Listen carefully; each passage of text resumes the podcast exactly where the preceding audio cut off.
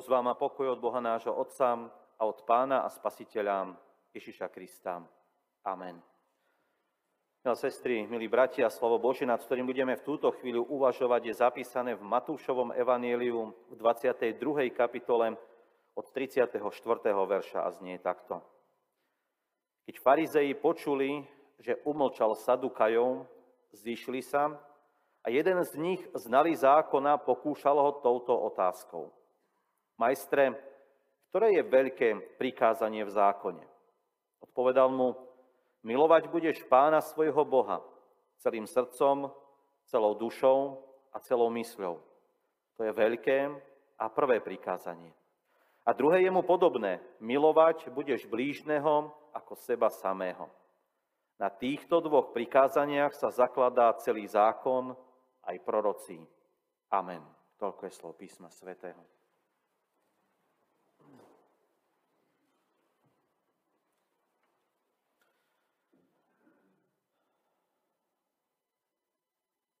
Láska a poslušnosť.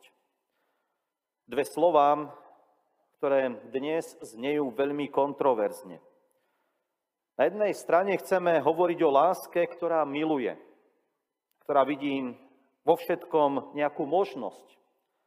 Túži milovať, ale rovnako aj túži byť milovaná. O láske, ktorá prináša porozumenie, odpustenie a prijatie. Na druhej strane je tu povinnosť, alebo teda zákon. A je veľmi úzko spätá táto povinnosť s dodržiavaním určitých pravidiel. A samozrejme, ak sú pravidlá, tak potom musíme vnímať aj trest za ich porušenie.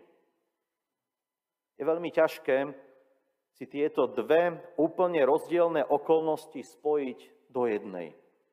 Láska, poslušnosť, alebo teda poslušnosť lásky. V živote každého jedného z nás vyvolávajú obe tieto veci rôzne spomienky.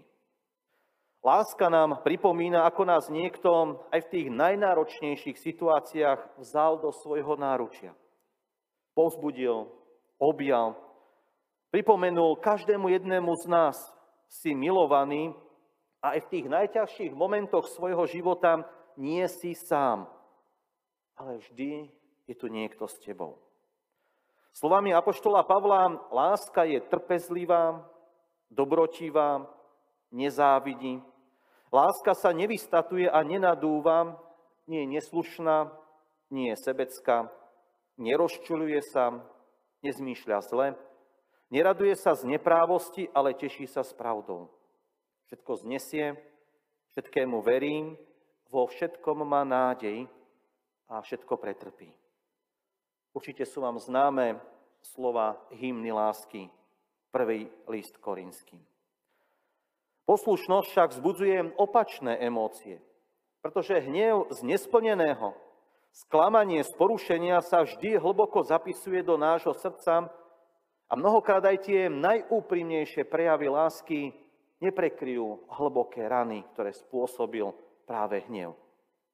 V dnešných prečítaných slovách vidíme doslova túžbu zlomiť pána Ježiša, aby sa priklonil na jednu, alebo možno opačne na druhú stranu.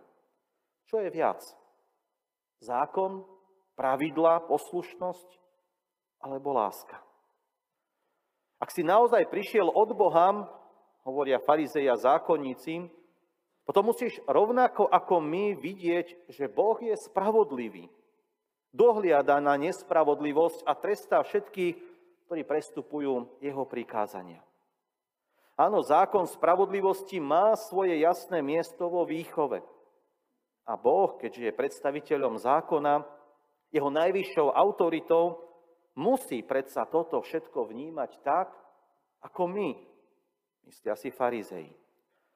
Ak sami prežívame sklamanie a bolesť z nezvládnutia poslušnosti, často poukazujeme aj to najmenšie zaváhanie u toho druhého.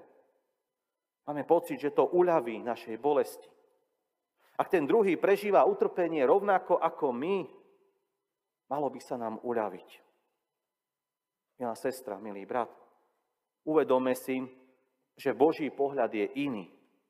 Často sa nominujeme do úlohy tých, ktorí majú právo súdiť, rozhodovať o vine druhého človeka. A pri odsúdení cítime zadosť učenenie za krivdy, ktorých sa dostalo práve nám. V treste iných hľadaš úľavu. A poštol Jakub nám však pripomína, že nie my sme vytvorili Boží zákon. A teda my máme právo povedať druhému človeku, čo je alebo nie je správne. Je len jeden, ktorý na to právo má. A poštol Jakub píše, že on má právo zachovať, ale rovnako aj zatratiť, uvrhnúť do pekla. Pred neho jediného sa raz postavím aj ja, aj ty. Každý človek. A Božie slovo nám hovorí, každé koleno sa skloní a uzná, že Boh je pánom a nie my ľudia. Áno, On bude mať spravodlivosť vo svojich rukách. Pre seba by sme chceli, aby bol Boh milostivý a neprihliadal na našu slabosť. Ale pri tých, ktorí nám ublížili, by sme chceli, aby Boh bol príliš prísny. Lenže Božia spravodlivosť má svoj základ inde ako my. Práve preto dnes Pán Ježiš nevyzdvihuje jedno z desiatich prikázaní. Ktorékoľvek by vyzdvihol, vždy by sme v tomto dru- tom druhom našli dôležitejšie pravidlo.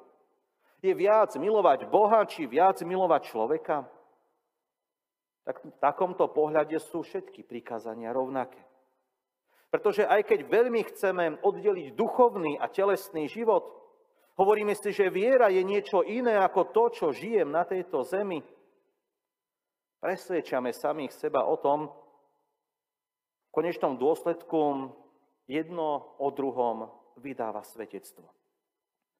Nemôžem tvrdiť, že môj vzťah s Bohom je v poriadku a pritom ohováram, klamem, ubližujem či zraňujem človeka, ktorý žije vedľa mňa.